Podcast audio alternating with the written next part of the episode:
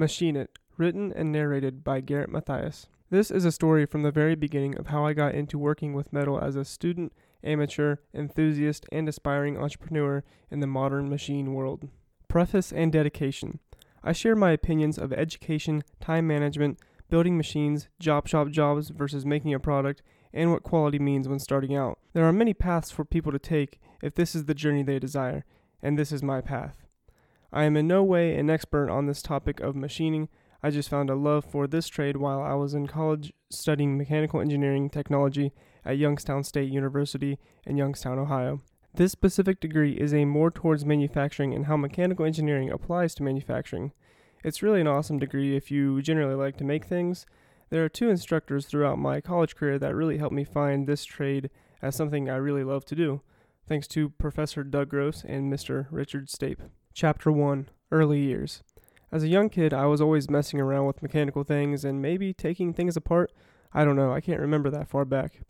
My dad was the one that initially helped pique my interest into the automotive world and racing specifically drag racing. I can remember going to NHRA Spring Nationals held at the National Trail Raceway in Columbus, Ohio every single year until they moved that race to another track in Ohio. My dad would walk me through the pits and try to explain to me how things worked, and I might nod every now and again just so he would think I understood what he was talking about. But then again, I was only maybe around 10 years old. It wasn't till later on in life that I would really appreciate that kind of talk. At that point in my life, I was more interested in the pilots of those professional drag racing cars, and I thought that the fame these drivers had might be nice to have someday on top of driving these cars. That's right. Some kids want to be an astronaut, a professional football player, or an actor. I wanted to be a professional drag racer. To all the parents out there, I believe it is essential to instill lifelong hobbies like this to your kids. It will help give them guidance as to what to do with their lives as they grow up. Not just any hobbies, but hobbies that you can do nearly your entire life, not something like football where you can't do that your whole life. Although football is not a bad way to make a living if you play professionally, but chances are you are not going to play professional football. You may be asking yourself, what in the world does this have to do with machining? You have a fair point asking that. It has everything to do with it. If not for these times right now, I would most definitely not be where I am today. The thought of racing and understanding how vehicles work are what laid the groundwork for everything that I do to this day. By the way, at this time of writing this book, I have just turned 24 years old. I am no longer that young kid anymore, but my dreams of being a professional drag racer are still very much alive, as weird as that is. Most childhood dreams go away once they enter the real world. Growing up, I had one really close friend that shared the same interest in automotive things like me. While we were still young, I mean, young enough that we could not drive yet, we would search all over the place trying to find old riding mowers that we could soup up and try to make go faster. When we finally had some money, we found a neighbor that had a rear engine riding mower that he was willing to just give us. That's crazy. All we had to do was ask, and we didn't even have to pay him anything. He even helped us get it started, and we just drove it off. We lived in south central Ohio at that time, so we were in the middle of absolute nowhere, which is really nice if you want to be loud. We did everything imaginable to that mower. We took it through the woods, rolled it enough times to where the oil would leak into the combustion chamber, and white smoke would pour uncontrollably while we were dying laughing as we tried to flip it back over. We tried giving it a better exhaust, changing the pulleys so the driven gear would spin quicker, and taking the governor out of the carburetor so it would bring more fuel into the combustion chamber and all that good stuff. Aside from that kind of thing, I didn't do much more as a kid beside play sports. Very few video games were played for me. I'm not saying that that's a bad thing, there's plenty of money to be made in the video game world, but that's just not for me. A few years later, when we were finally old enough to drive, my grandpa had an old 1969 Ford F 100 pickup truck that hadn't ran in a while. He said if I got it running, then I could just have it. So that's what we did. We got a few things here and there for it and actually got it running. I drove it back and forth to high school for a while until I found a 1988 Ford Mustang that I just had to have for the price that it was offered for. Ever since I started watching drag racing on a regular basis, I knew I wanted a Fox body Mustang to race at some point. So I found one in my price range, sold my grandpa's truck that he gave me, and now I was finally one step closer to racing. Once I got that car home, it was a mess. This Mustang we got was drag raced previously, so there wasn't much interior pieces left, and the wiring was a straight up bird's nest. We worked on it to get things looking correct and got some more interior pieces from a car swap meet, and I ended up driving that car back and forth to high school for the rest of my high school career. If I were to add all these experiences up, I would say that they helped me understand what it means to work hard at something. They taught me to be more technically savvy, both mechanically and electrically, and taught me determination to work towards a goal. Chapter 2 Growing Up is depressing. High school was a breeze, and it was very enjoyable to hang out with friends literally all day long. Of course, at the time, we don't look at it that way. We, as kids, see it almost as a punishment having to go to school every morning and stay there all day. Now, I could go on for a while talking about the stuff they should teach in high school to prepare a person for their future career and for adulthood in general, but that is a rabbit hole I do not want to go down. I just know that my high school was just about the worst for preparing you for adulthood and on top of that, they did a terrible job giving kids experience in manufacturing. We barely had a small wood shop, and that's about it. No lathes, no mills, and this was in 2012.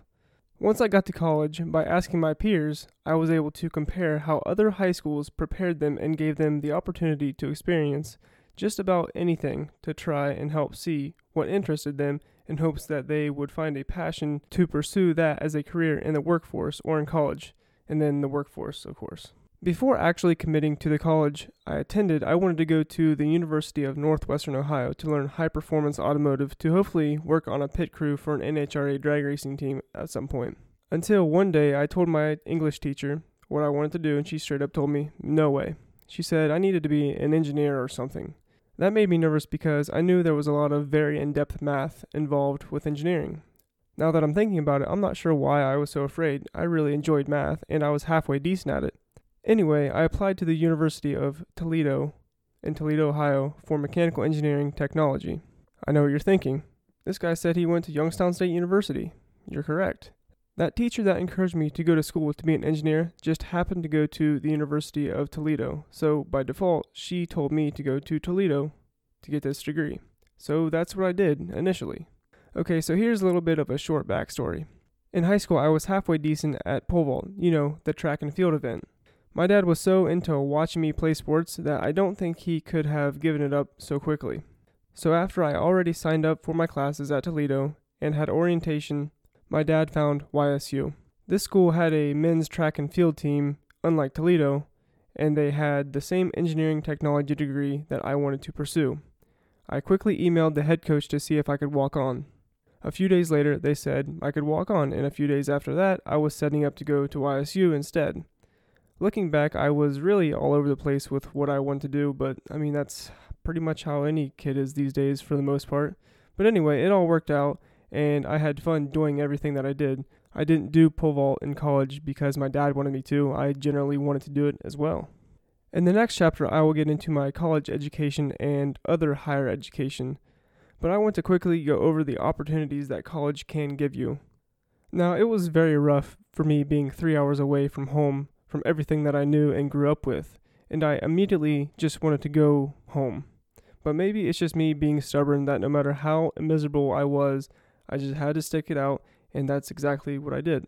So basically, college is a huge networking event, and all you have to do is open your mouth and get to know people. You never know when the people you meet might help you later on in life, especially if you share the same interests. Which leads me to the reason I joined a fraternity. Yes, I was that stereotypical college frat dude for a while. Although I did not treat it the stereotypical way, for the most part, I learned to network with others. I became close friends with the guys in my fraternity, and I learned what their interests were. And while doing that, I learned a lot more things that I thought I was not interested in just by listening to the other guys. Another big part of the fraternity is that it is run exactly like a business, and it just so happens that I eventually became the president of that fraternity during my junior year of college. This was by far harder than anything I had ever taken on, but it made me grow up a lot faster now that I had to look after 25 other college guys and made sure they represented the fraternity in the correct manner. I took care of all the financials going in and out of the fraternity, and I literally took legal action against those that did not hold up their end of the financial obligations to the fraternity. Without getting too much into it, this helped me grow up quick and really understand what it's like to run a business with more people in it than just me. I realized during my time as president, I really tried to focus on honing in on my leadership skills. Of course, you have people that do not like it, but that's just how it is. You do what's best for the business. Oh, and one more thing colleges tend to have a lot of money, equipment, and software. If you happen to be in college or planning to go to college, then I would go out of my way to learn as much as you possibly can on equipment and different software at school because, believe me, there is a lot of more technical equipment in the real world, and this will just help you get a leg up on the real world if you happen to enter a large corporate manufacturer like I did. Basically, having the knowledge of specific machinery or having the knowledge of a type of software is like having a skill, similar to how welding would be a skill someone has. Chapter 3 School and Higher Education. Now, onto the education side of things. There are a lot of people saying that in this day and age, you do not need to go to college to be successful, and that is 100% true.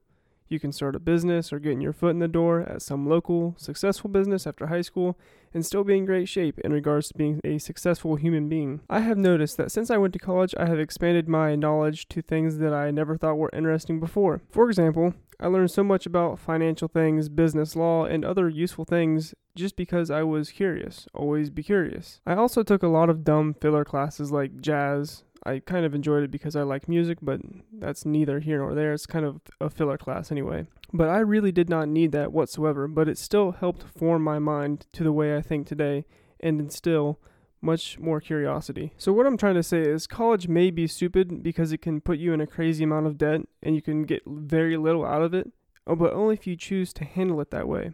Only if you choose a like a ridiculous major or go to school that is outrageously priced, then I would say that is a bad decision. To this day, I still have no idea why people would put themselves in over $100,000 in debt just to learn a few things and get a piece of paper. I literally went to school for $25,000 with a very marketable major, got a job, paid off my loans in less than two years, and boom, I got a lifetime worth of knowledge in that place just because I was curious about more than just the things that pertained to my major. Like I said before, just being curious about things allowed me to talk with people I wouldn't have normally spoke to and allowed me to learn things I wouldn't have normally learned. It just so happens that you might run into a person that is equally excited about what they are learning as you are about what you are learning, and that's what makes things exciting about life in general. Talking with people that are excited about these amazing things in life seems to energize you about the work that you like to do, which is always a healthy thing for you as well. Since I decided to go to school for mechanical engineering technology, which is more manufacturing based, I was exposed to many different types of manufacturing technology, but still the amount of technology that is actually out in the real world, like vision systems and other stuff that can be very complicated, and it was never really taught in school because things like that are always changing. The main point I'm coming to is that I got into machining because I was exposed to it in college, where I should have been shown all those types of manufacturing while I was in high school. Anyway, in a required class, we had to learn about how these manufacturing technologies worked. We had to learn the basics of metrology, anatomy of basic machinery, and types of materials. This, for some reason, excited me. Another backstory at the beginning of my collegiate career, I had to take a Basics of Engineering class, or something like that. Anyway, I had to write a paper saying why I wanted to become an engineer and what I wanted to do with my degree after I got it. Well, for some reason, I decided that I wanted to become a CNC programmer and operator, or something along those lines. I still don't know where I got this idea or why I thought it would be a good idea to be associated with CNC machining. Apparently, it must have looked really cool to me at some point. Now, at this time, I never once touched a manual metal cutting machine, let alone a CNC machine. I must have seen one along the way somewhere, which I still haven't figured out how yet. I wish I still had that paper. I ended up saving it on a flash drive, then I left that flash drive in a computer lab, and of course, someone stole it, so I no longer have it. The whole point of saying this is that I always knew I wanted to program CNC machines and run them. Now, back to talking about the manufacturing technology class that we had to take. While in this class, we learned a lot about the art of manufacturing things. We also had a lab class with it. This lab was what really opened my eyes to manufacturing. This lab had to do with manual machining only. We had a milling project done on a Bridgeport mill and a lathe project done on some old crappy lathe. They were equally as fun and dangerous, which of course further interested me in the trade. Hmm, come to think of it, I'm not sure why a bunch of would be modern day engineers were learning such an old trade. Either way, this would lay the final groundwork for deciding what I wanted to do for the rest of my life. I enjoyed my other classes like machine design, thermodynamics, etc., but this class was one of the most amazing classes by far. This class got us up out of our seats and got us thinking on how to make something real out of a block of metal, which is pretty much nothing. I think that's why I liked it so much. It's because I was physically active and applying my knowledge to visualize how this widget is to be made. The first thing I ever made still sits on my desk to this day, and I look at it every once in a while to remind myself that it was that widget that got me so incredibly interested in this trade. Whenever I get frustrated or sick of doing a particular task, I think back to how enjoyable it was to make that part and how much fun I had completing it. Later on, I would take an elective class in CNC machining. This elective cemented my decision for wanting to do machine work for a living. The elective was called numerical control. Tying this back to the beginning, where I wrote that paper saying I wanted to be a CNC programmer, this class taught just that. I was completely captivated by this class from day one. We learned the history of CNC. Speaking of that, I feel bad for the guys that had used the punch tape to program CNC machines. If you don't know what the punch tape is, look it up. Crazy stuff. Anyway, we learned the anatomy of CNC, we learned G code for the mill and lathe, and had hands on training in the lab where we learned on a Haas mini mill and a Haas ST10 lathe base model. It was one of the most amazing experiences of my college career, and I didn't want it to end. My first parts made on the CNC mill and CNC lathe still sit on my desk right beside the ones I made on the manual mill and lathe to further remind me of where I started and why I wanted to do this. Everyone in the class thought I was some sort of suck up to the teacher. I would make setup sheets when no one else would, and I would be fascinated by learning the code to program these CNC machines. Learning the codes gave me the power to know and understand everything the machine was doing, so once I got into using CAM software to program parts, I still knew everything that the machine was trying to do because I learned how to code by hand. And I very much appreciate our teacher for making us learn to manual code first because it has gotten me to correct a few mistakes that the computer has made in the code that was generated from the CAM software. If you are unaware of CAM software, it stands for Computer Aided Manufacturing.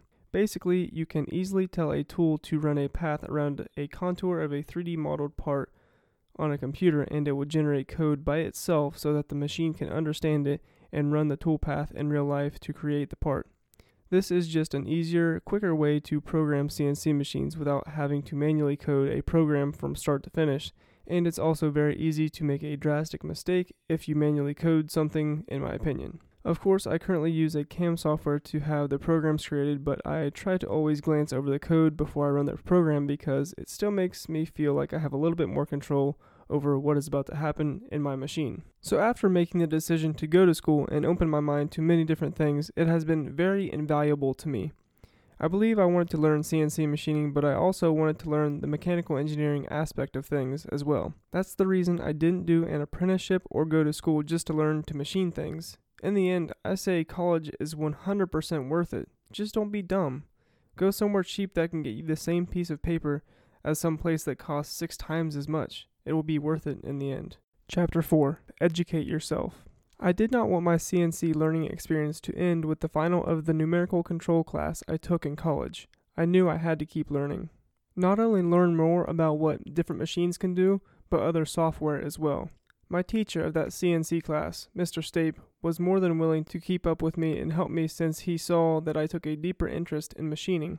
He helped me get into a Mastercam course through Mastercam, where I could learn on my own at my own pace while still in school. If you are unaware, Mastercam is a computer aided manufacturing software used to write toolpaths and generate G code to run CNC machines. Even though I do not use Mastercam now, I still learned a lot about programming toolpaths and just all around how to program and set up parts to be machined. This knowledge of Mastercam was somewhat carried over when I started learning Autodesk Fusion 360.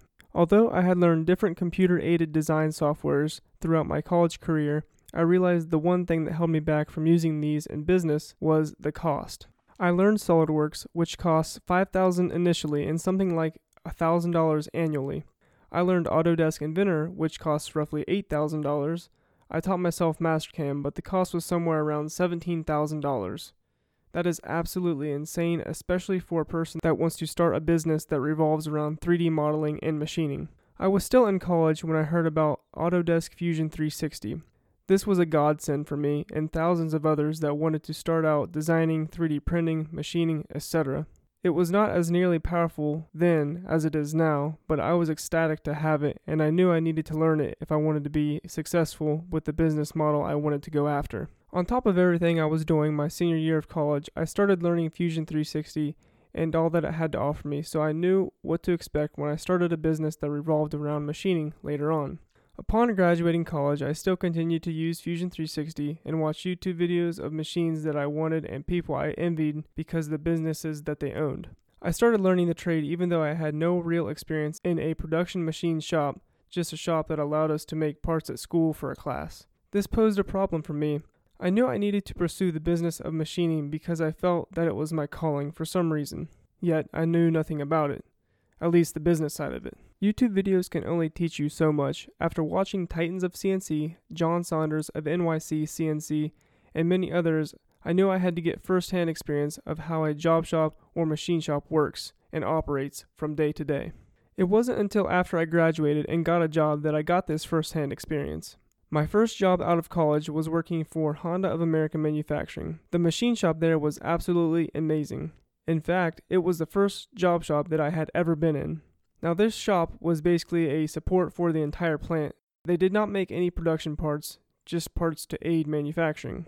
Anyway, they had half million dollar Mazaks, track mills, Makinos, and Okumas. It was heaven for me. After starting my job, I wanted to be down there every single day. I only got that chance to go down there when I needed parts to be made for a project I had been working on. I would ask as many questions as I could to the shift supervisor in the machine shop. His name is Tom, and I am sure Tom was sick of me my first year of working, but he lightened up eventually because we found a common interest and he found out I wasn't playing around when it came to machining and learning the trade. Every time I went into the machine shop at work, I'd see a part and ask how in the world did you make that? Then someone would always show me how they did it. I asked what kind of tooling they used for specific applications, fixturing, etc. Everything I could ask, I asked about it. I was able to shadow Tom, the supervisor, for a day to see how he routed work and how I got assigned to specific machines. I was also able to shadow a machinist to see how he broke down jobs and decided on a method to make the part. This all comes with forming good relationships and learning to do just that will help set up a somewhat successful business later on. What I am getting at is that you must take it upon yourself to learn the trade, especially when you have no formal training in an actual machine shop. Heck, I even made good relationships with guys from outside machine shops, and they allowed me to come in and just watch for a day, and they would help explain to me how they made specific parts, how they fixtured it, even the most complex parts I could ever imagine thinking of, which was really super helpful. It's just really amazing to see businesses operate and make money by making awesome parts for people. Of course, you can buy books and watch YouTube videos all day long and learn about materials, how to machine different materials, watch guys run their businesses, but that does not and will not compare to seeing the real thing real time, like I've said before. I would urge you to always get out there and give yourself the opportunity, the opportunity to get out there and educate yourself at all costs. Giving yourself the opportunity to learn this trade is only part of the deal. Trial and error seems to be the other part. For me, I started out with super cheap tooling, knowing that I would be breaking end mills, dolling drill bits, and installing the motor on the machine. That seemed to be the best route to take at the time. Run the machine really conservative, or what you think is conservative, and go on from there. I realize that there is sometimes that you think a certain feed, or inches per minute, millimeters per minute, whatever, and speed and RPM of the machine is, is conservative, but is actually not conservative at all but you won't know until you run the machine anyway, and that really is the best way to learn. Just try something, I mean, think it through to the best of your ability, but in the end, it's better to just try and fail than to waste time trying to be methodical about every single move. Not saying that watching YouTube videos is bad, you can take tips from them and everything else, but the best teacher is to just try. And from there, you will gain the knowledge to help yourself with every single part that you make. Chapter 5 Starting Out Let's start with the real reason I decided to start out with creating a business. That reason is to help fund my dream of drag racing. As I stated before, I really love drag racing and it is the basis for where I am today. I am actively trying to pursue drag racing as a way to have fun and promote my business. The dream is still very much alive and I still believe I will be there at some point in my life. At this point, I realize that it doesn't have to be professionally, but I just have to be out there, at least on a medium sized stage, racing against others who share the same passion. Once I started working my day job for a couple months and I started making a significant amount of money, I really wanted to get a CNC machine to start making stuff. One day I couldn't handle it anymore and I broke down and finally bought a CNC machine. I got the first affordable thing I could get my hands on, which was a Carbide 3D Shapeoko XXL. I got this thing and it was absolutely amazing. I couldn't have asked for anything more for the price it was purchased for. Now, I couldn't cut much metal with this thing. I actually didn't cut any metal at all with it, but that didn't matter because I had a CNC machine. I started out designing some pallet wood cutouts in Fusion 360 and cut them out with the CNC and sold these on Etsy and a few other craft shows. Then after a while, I came up with a simple idea that I could test out Kickstarter with. I wanted to manufacture wooden coasters with my Shapeoko. The Shapeoko did very well cutting out the coasters that I designed, but getting more into the technical side of things, the Shapeoko had a tough time doing tool changes, and I had to do tool changes so I could engrave the coasters. These tool changes were very hard to complete and get the same amount of tool stick out as the original tool length. That probably doesn't make a whole lot of sense if you don't own a Shapeoko. Anyway, it was a great easy way to test out Kickstarter with. My thoughts on Kickstarter is that it's a great platform, but I would definitely recommend starting with something very simple and have a low funding goal just to get your feet wet and to see what it's like to have to fulfill your promise after your project is funded. All this did very well for a while, but I knew in my heart that it was not for me at all. As I stated before, I learned manual machining and CNC machining in college. We cut metal with those machines, and I was sitting here cutting wood. That was very disheartening to me for some reason. Still to this day, I do not like cutting wood. For whatever reason, it's just not fun. It took me nearly one year for me to get rid of that Shapeoko and upgrade to something I knew I would truly enjoy, the Tormach PCNC 770. At this point, it is worth noting that I also purchased a Formlabs SLS or Selective Laser Sintering 3D printer at this time. I wanted that printer because I knew it would print parts in wax to be molded and have that wax burned out of the mold for lost wax casting. For some reason, I had the urge to make rings, so that was the main reason for getting this 3D printer. I made a few rings here and there, sold some on Etsy, and then one day I decided to sell that 3D printer, and that's exactly what I did. I knew my ring casting career was over, and I figured I could sell it to gather more money for a new CNC plasma machine project which I will get into the story of later. If I were to get a new 3D printer, I would just get a cheaper extrusion based FDM or fused deposition modeling printer instead of the SLS. It seems to me that they are easier to use and maintain than the SLS printers. Most people, or at least myself, like to know how people purchase these expensive machines. So here's my story. My story is not sexy at all by any means. I didn't take money out of my retirement I didn't take my savings down to zero, and I didn't take a loan from the bank or relatives. I simply got a signing bonus from work. Adding more to the backstory, I worked for a very large automotive manufacturer for almost one full year as a contract engineer, but at almost one full year of being a contract employee, they decided to bring me on full time as a company employee, and I got a decent sized signing bonus for that. Although the bonus did not pay for all the machine cost, I knew I would be buying a machine, so I previously saved and saved from the time I got the Shapeoko to the time I bought the Tormach 770 and had plenty to spare.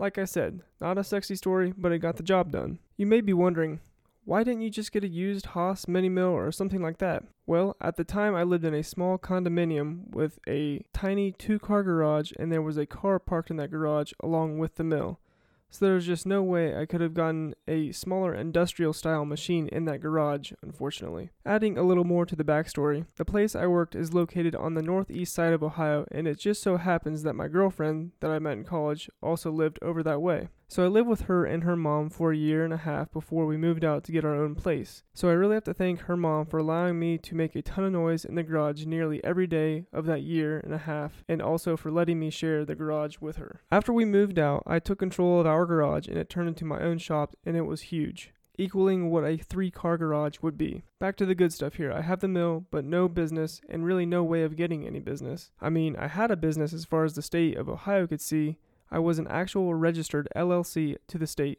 I tried to get business by going to other machine shops to see if I could pick up some of their work if they happened to be behind on their jobs. I contacted other machine shops to explain to them the capabilities I have, once I explained the machine that I have, then they stopped listening when I said I'd run my shop out of my garage. So I did what every modern day kid does turn to the social medias of the world. I started making random stuff until I realized I could manufacture some parts for my Ford Fiesta ST. I noticed that some companies were making parts and they were expensive, so I wanted to design these parts on my own, my own way, and produce them myself at a lower cost. I soon became obsessed with the idea of people having my products more than the profit I was making from them, and since my life did not depend on the income I was making from the parts, I could really charge whatever I wanted, although I still wanted to make a healthy profit. Making these parts really solidified the fact that I could make real money with the parts I made not only make money but make a profit. The Tormach 770 made a ton of parts and I am very glad to have it first before any real expensive industrial machine. I really had no intentions of getting manual machines because I knew they were limited as to what I could make and I knew I wanted to make more complex parts so the CNC machine was a no-brainer to me.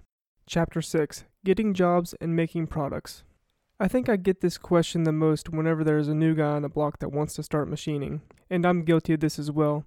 I even asked a ton of guys this same question when I first started. They might say, go visit the local Chamber of Commerce or create a Facebook page for specific niches that you want to machine for.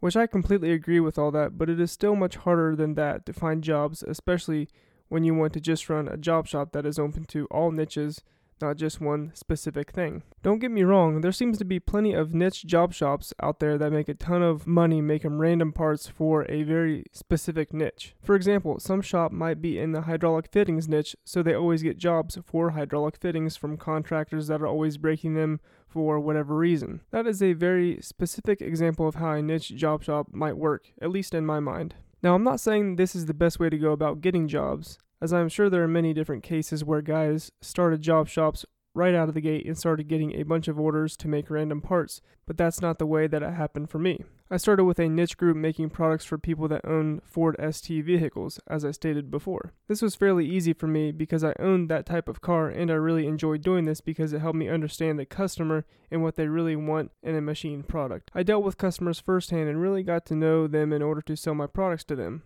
At this point, I have phased out selling all my ST products just because I realized that it is a limited market and Ford has since stopped producing them in the US. Selling these products gave me the confidence to machine metal and make good parts. From here, I started showcasing my parts on Instagram, Facebook, and creating videos for YouTube. I was able to at least catch the eye of a few people and they asked me to machine parts for them. Either random people found me firsthand from YouTube or I got referred to by people that watched my YouTube channel. After I created my Facebook account, there was some local people that found me and I was asked to make some parts for them as well. Don't get me wrong, there really wasn't a whole lot of people that found me, but there was a few, and it was really exciting to see these customers find me organically. This wasn't the only way I was able to get these job shop jobs though. I would encourage anyone and everyone that wants to get into this field of work to get some social media to showcase your work. I'm not saying that you have to make videos, but just some type of social media page to showcase because whether you like it or not, we do live in a digital or social media age. What I'm getting at is there is other guys on these so-called social media platforms that share the same interest as you, and some guys will often be willing to give you tips on different things. This is how I came across a platform called Xometry, spelled with an X but pronounced Xometry. Hearing about this platform excited me so much that the first day I heard about it, I had to go create a profile. For those that do not know, Xometry is basically an online bidding website for machine parts and other manufactured parts. Basically, if people want something made, they go onto this website, post their 3D model and drawing, and then basically wait for someone to say they will make their part for an agreed upon price. This was another one of those godsends for me. I quickly got on, made an account, machined a test part, and then waited for the easiest looking job to appear on my job board. It wasn't terribly hard to get accepted as a supplier for Xometry. You just had to prove yourself with a test part, answer some questions, sign a non disclosure agreement, and you were off. Let's start off by saying I had no business being a supplier for Xometry. I have no clue how they didn't kick me out. Every job looked so difficult. Maybe because I was so worried that I wouldn't make a good part for them and possibly send them something that got rejected. Anyway, I finally took a job and it really wasn't so bad once you learn to check the quality of your part, which I will get into much greater detail later. However, I did send them some crap parts and they did get rejected. It was here that I really learned about quality and what it meant to make a real job shop job part. At this point, I still don't really like to use Xometry all that much because I still have a day job and lead times on parts in Xometry are very tight. For instance, most parts have a 2 day to 2 week lead time and most of the stuff I accepted was somewhere along the lines of 5 day lead time.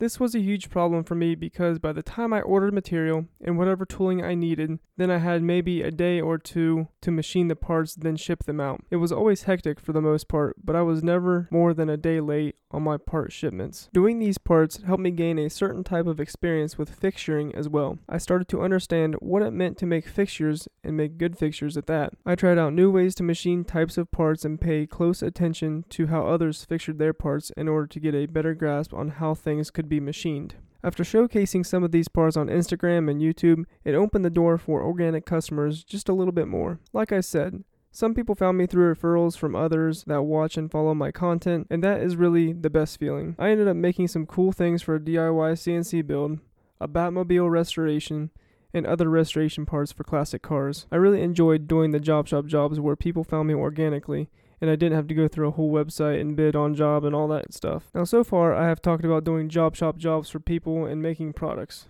Which do you prefer?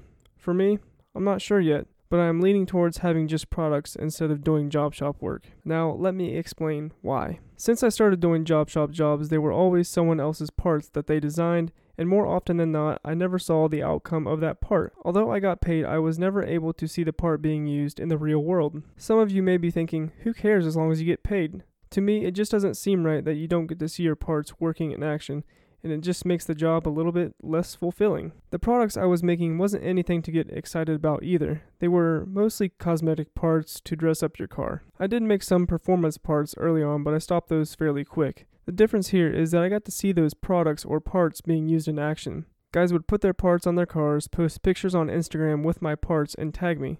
That was the ultimate fulfillment. I was always excited to see people showcasing my parts on their social media accounts. On top of all that, there was this one product I made called the ST cubby cover. This part covered a useless cubby hole on the Ford Fiesta ST I always heard guys talking about it and how useless this cubby was, so I decided to try and make a cover for it. I went through maybe 6 different prototypes until I got one that worked. Then I made my first run of about 15 or so. They sold very quick once they got showcased on a Facebook group. So I went to make another batch and they sold out in less than a week until I finally would make a lot at one time just to carry some inventory so I didn't have to keep setting the part up in the machine. This was my first experience with making a product that no one else has made before. I did not know that no one else tried to make this product before, but it was a great feeling seeing something that I designed, prototyped, and manufacturing being used in the real world. Also, the feeling that I was the only one to have ever made it was unreal, and I wanted more of that feeling. Once again, this part was nothing to get excited about, it was just a small cosmetic part, but it was something that I did. Now, after explaining all that, I will definitely lean towards designing and manufacturing more products in the future. The products I will design will either be improvements on existing products or products that I will have never made before because that will give me the most fulfillment and I'm guessing they will be a little bit easier to market, that is, if they are useful. Making a product is a longer road, but once you develop more than one product for a specific niche, you will be able to refine it to the point where you find the right people for your products.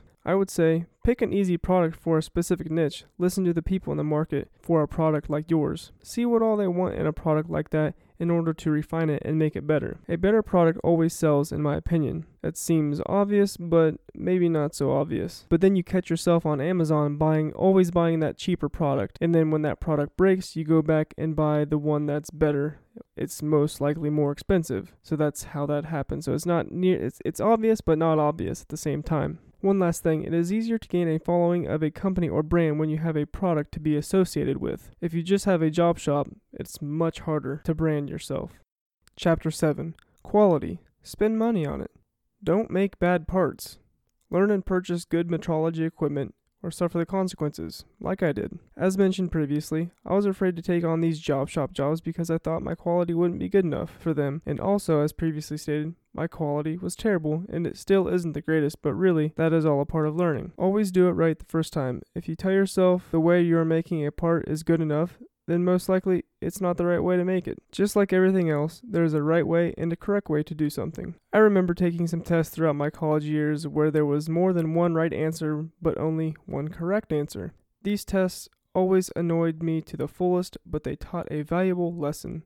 That lesson being that there is a right way and a more right way. And that is just how life is, and that's how it always will be. So, what I am getting at is there are ways to get the job done but that doesn't mean it got done the correct way. Just take your time and check yourself as you go. There have been multiple times in my very short machining career so far that I have machined parts right, but they were not correct because the customer did not like the way that they were machined, and of course, you have to remake them because the customer is always right. This may sound a little odd how I'm explaining this, and maybe this isn't coming across correctly.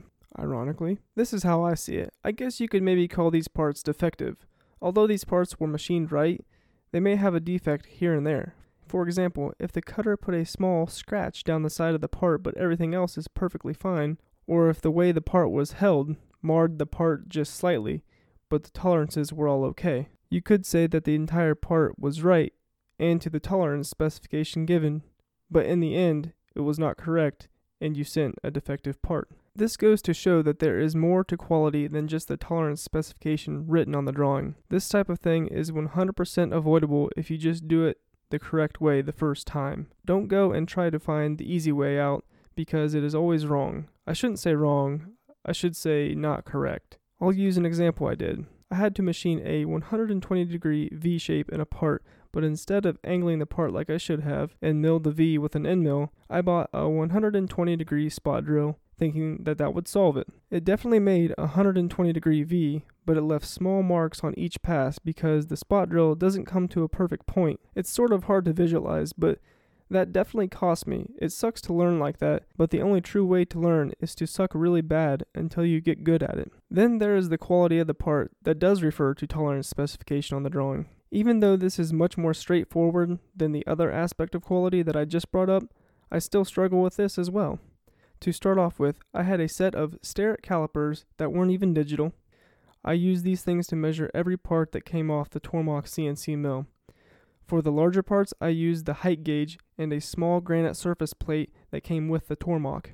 This got the job done for the most part, but the accuracy of these high tech pieces of metrology, I speak high tech in quotations, wasn't always trustworthy and eventually got me into some trouble and I ended up also using the CNC mill to measure my parts with the digital readout basically and the Haimer. Still, not the best way to go about measuring parts. Pin gauges, Jo blocks, height gauge, and good calipers. These are the real essentials to at least stand a chance against measuring parts to see if they pass the quality test set by the customer. Of course, a person would much rather have some type of CMM or coordinate measuring machine to perfectly measure their parts, but even the more simpler manual CMMs are out of most guys' reach when first starting out.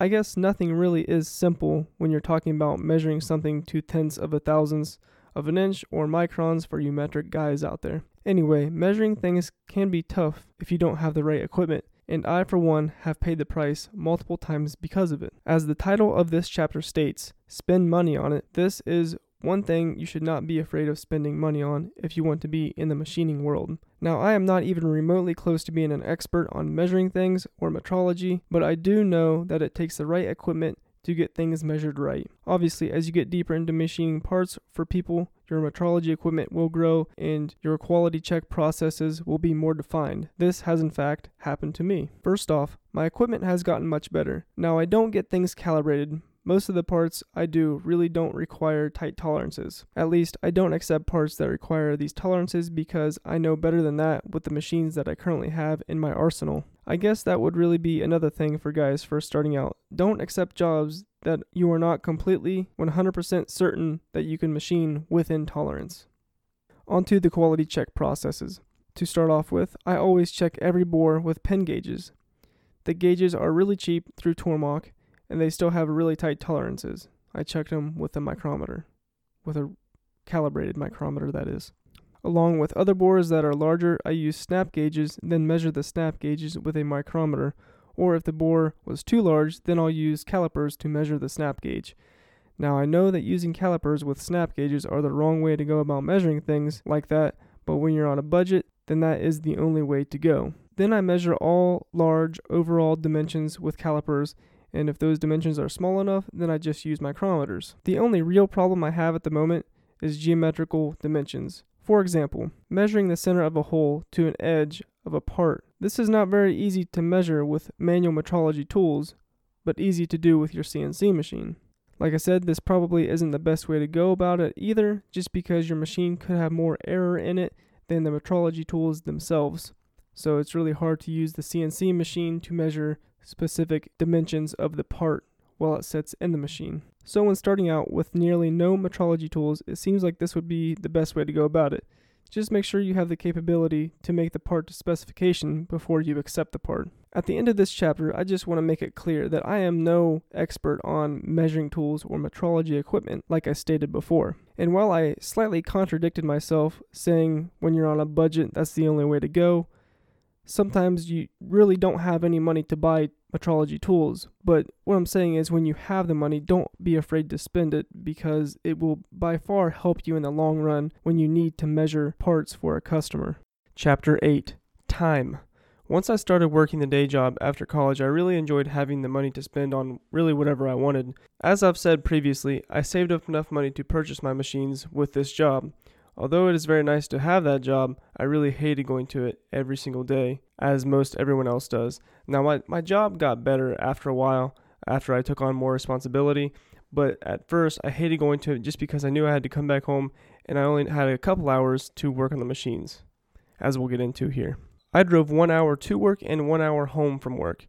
I did that when I lived with my girlfriend's mom, and even when we moved to our new place, I ended up driving an hour to and from work as well. You may be wondering why I didn't move closer to work, and that is because we got an amazing deal to rent a house with a decent amount of land and a bigger garage. So we took them up on the deal, but it was only five minutes closer to work. Oh well, I didn't care. I had a huge garage all to myself. So here I am wasting nearly two hours of my day just driving to the day job. Now, at that day job, on average, I spend 10 hours a day there.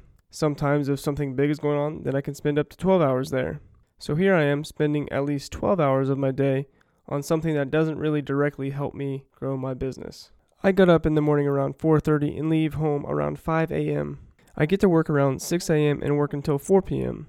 I get home around 5:15 p.m., get everything ready for the next day, lunches, etc., and a small workout for 20 minutes or so. I sit down on my computer around 6 p.m., reply to emails, get on Autodesk Fusion 360, reply to YouTube comments, print shipping labels, pack products, and get down to the garage to start working on whatever needs to be done around 6:30 or 7 o'clock. Now I can maybe work for 2 to 3 hours until I have to stop, clean up the shop, put away everything, sit back down on my computer and document and record the time I spent on a job in the job shop. A quick diverge from the topic here, but I made a document that is used to record the amount of time that I spend on a job or anything I spend any amount of time on in the shop, and then I add any comments as to what happened during that job, um, I used this feeds and speeds instead of this, and it, it worked better, and so on. That allowed me to look back on these sheets when I was quoting new work, and I could reference how long specific jobs took to get an accurate quote for the current jobs. Okay, back to the main topic here. In order to get 6 hours of sleep, I needed to be in bed by 10:30, and that rarely happens. This means I might have 3 hours every night to work on stuff in the shop. Now that may seem like a lot, but the distractions are very real. Even eating is what I would call a distraction. In the end, if everything goes perfect, then three hours is normally the best I can do time wise. Three hard-working hours.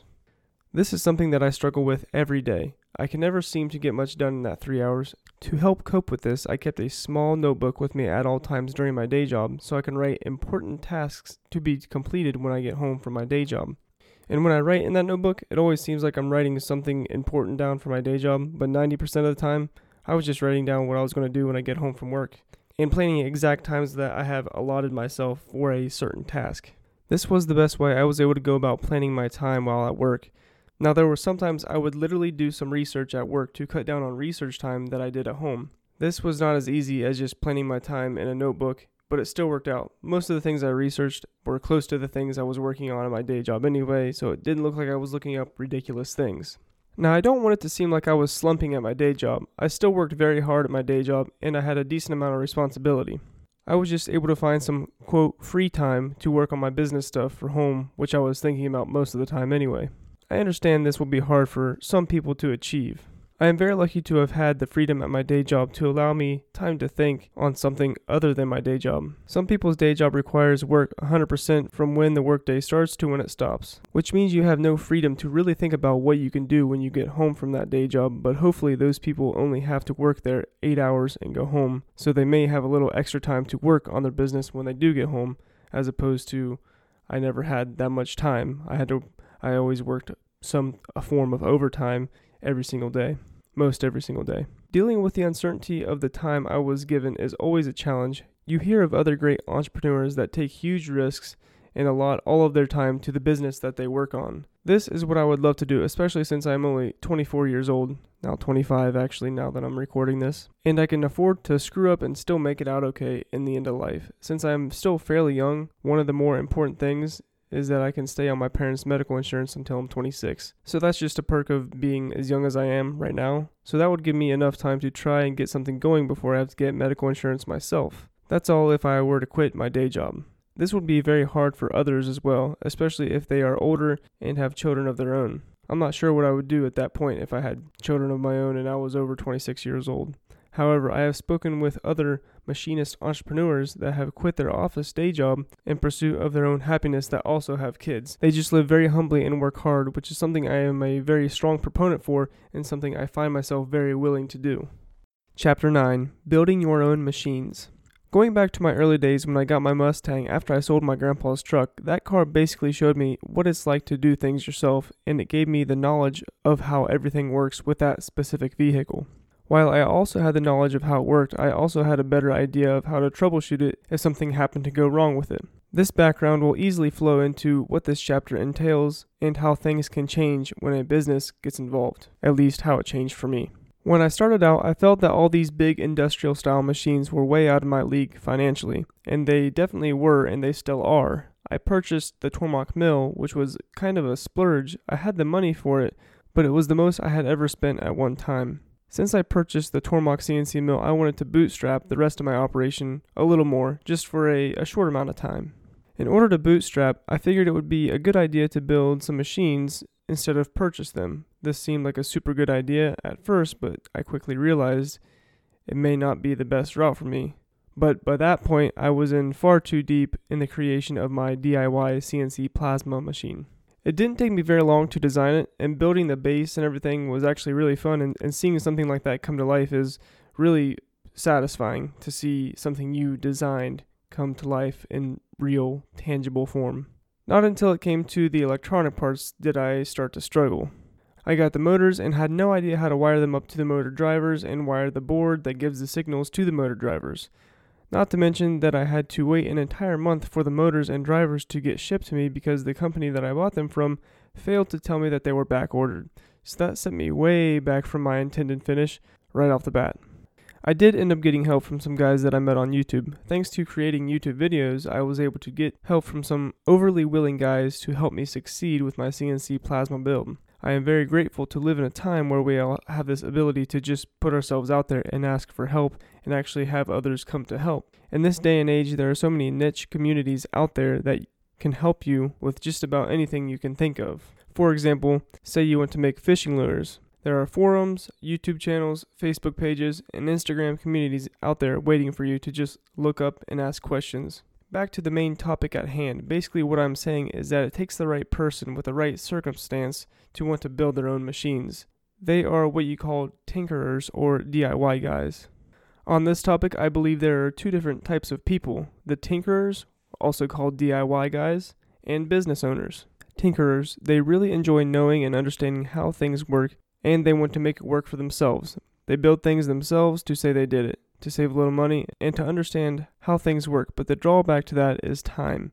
They lose an extremely large amount of time in designing and building these machines, widgets, or whatever. So it's really just about what your time is worth to you. If you can buy a machine for $10,000 or you can design and build your own for 5,000, but it takes 4 full months to build it, then is it really worth it to you? And to that I say it depends. Now you have your business owners. I'm going to go out on a limb and say these types of people aren't going to want to spend four months designing and creating a machine when they can go and buy one and start making money with it right away. So, what are you supposed to do when you're trying to start a business but you need to bootstrap your operation to get things kicked off? This was kind of my thought, and this is really kind of what I did. I bought the Tormach and started making stuff right away with it. But I did not do that with the CNC plasma cutter. It took me a while to build, and even after I had it finished, it was still really a work in progress. So, say it took me two months to build, which is probably close. How much money could I have made in that two months? A thousand dollars? Two thousand dollars? Who knows? But say I would have made fifteen hundred dollars in that two months, which is probably close. Keep in mind that this is a very, very part time side gig. The CNC plasma cutter that I made cost $4,000 total, so I was basically $5,500 in the hole. Well, not really in the hole because everything was paid for. I could have bought a CNC plasma table with motors, drivers, and control system without the plasma cutter on eBay for $47.50. That's $4,750. It's called the Wright CNC 4x4 plasma table. I think it's called something like that. And with shipping that plasma cutter was another $800. So really, in the end, I could have saved roughly $50 making it myself. Now, one could argue that the experience of building it myself would give me better insight into CNC machines and how they operate on a more technical level. Me personally, in hindsight, being 2020, I would have just bought that table on eBay and been done with it. That would have saved me a ton of time and relieved me of a lot of stress. Tinkering has its upside though. We all grew up being tinkerers, I guess one could say. We want to know how things work, we want to make stuff, and we want to be curious. However, there is a fine line between tinkering and owning a business as far as I can see. I mean, I haven't owned a business for very long, and I haven't really made a whole lot of money with that business, but I know it upsets me a whole lot when things take too much time or if things don't go as planned, because I don't have a lot of time to work on this stuff in the first place. Since I am doing both job shop work and product manufacturing work, the tinkering has to stop when I start doing any type of work for money. However, there's a certain amount of tinkering that needs to happen in order to get a design for a product and to get it out in the market. One must design, reiterate, and redesign a product before they can actually make a working prototype. That is more along the lines of research and development and not tinkering, which is much more worth it than tinkering itself, tinkering and trying to make a machine work like the plasma table that I had. I couldn't really label the plasma cutter as research and development because you could say that it didn't directly help grow my business in the market. Really, I could have just bought a new or used plasma machine and that would have been the end of the story. What I'm saying is there is no right or wrong way to go about doing this, but you should probably know where you stand and what your goal is with what you're doing. Don't waste time on something if you know you could be doing something more constructive with your time.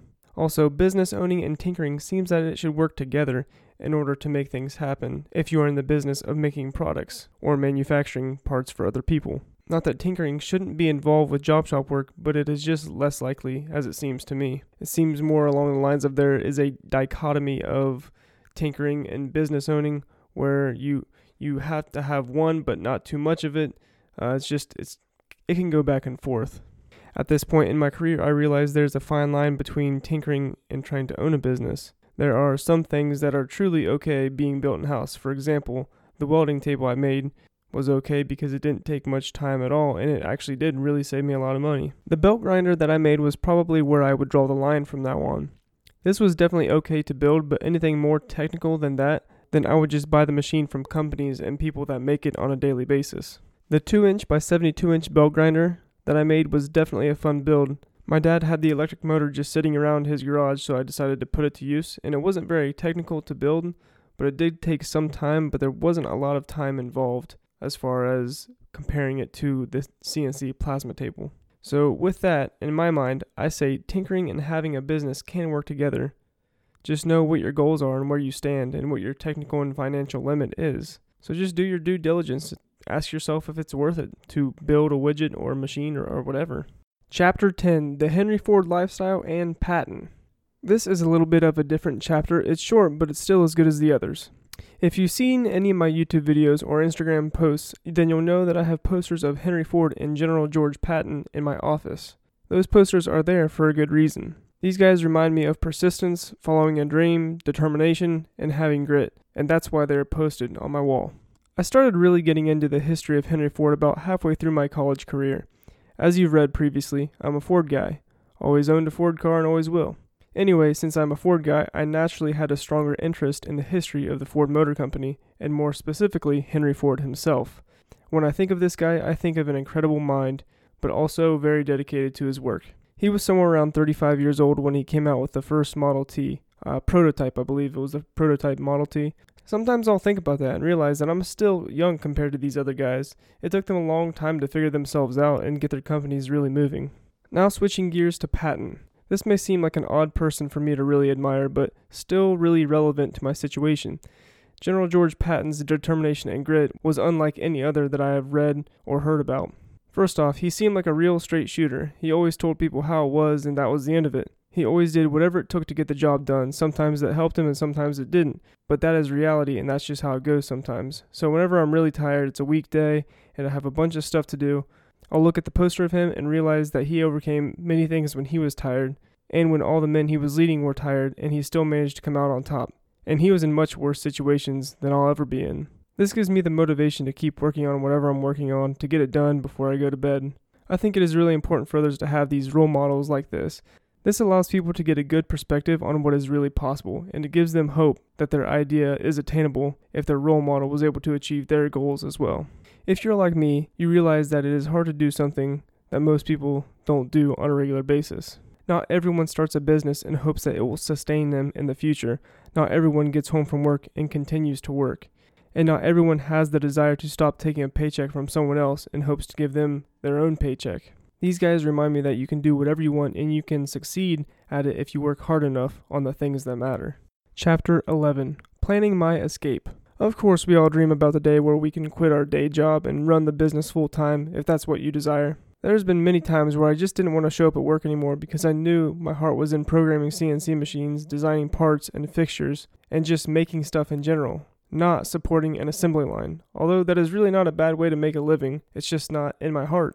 We're always told to follow your heart, or you might hear a person say, You can be anything you want when you grow up. Apparently, that's just something you say to young kids to keep them excited about growing up and giving them something to look forward to. Somehow, one way or another, this goes out the window when you actually grow up. So technically, it's a lie?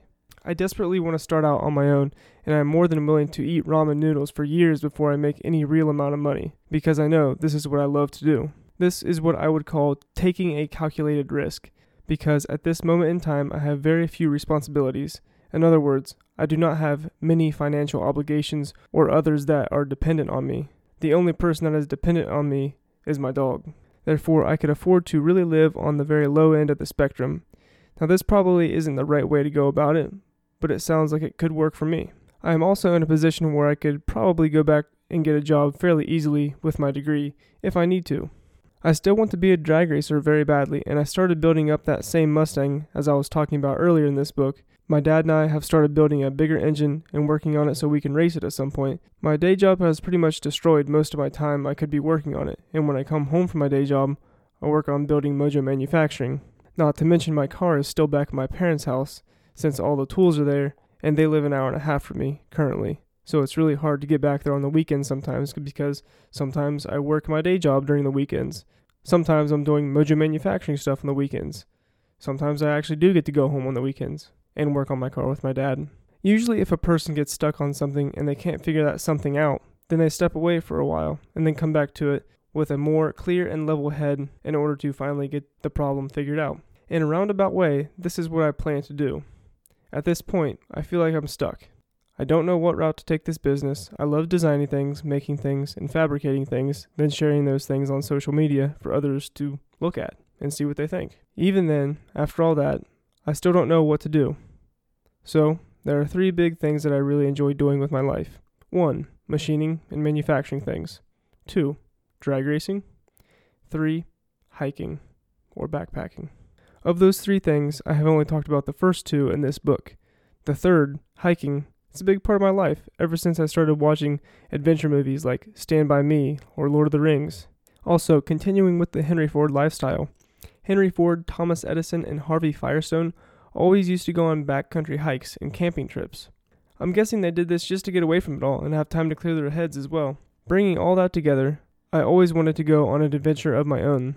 So, a small group of guys that I went to high school with, and one of which I went to college with, we decided to go on a few section hikes of the Appalachian Trail every year since we've been out of college. Recently, like in the last two years recently, we have really struggled with finding a career path in life and really what we wanted to do. I kind of knew what I wanted to do, but they had they had their struggles as well.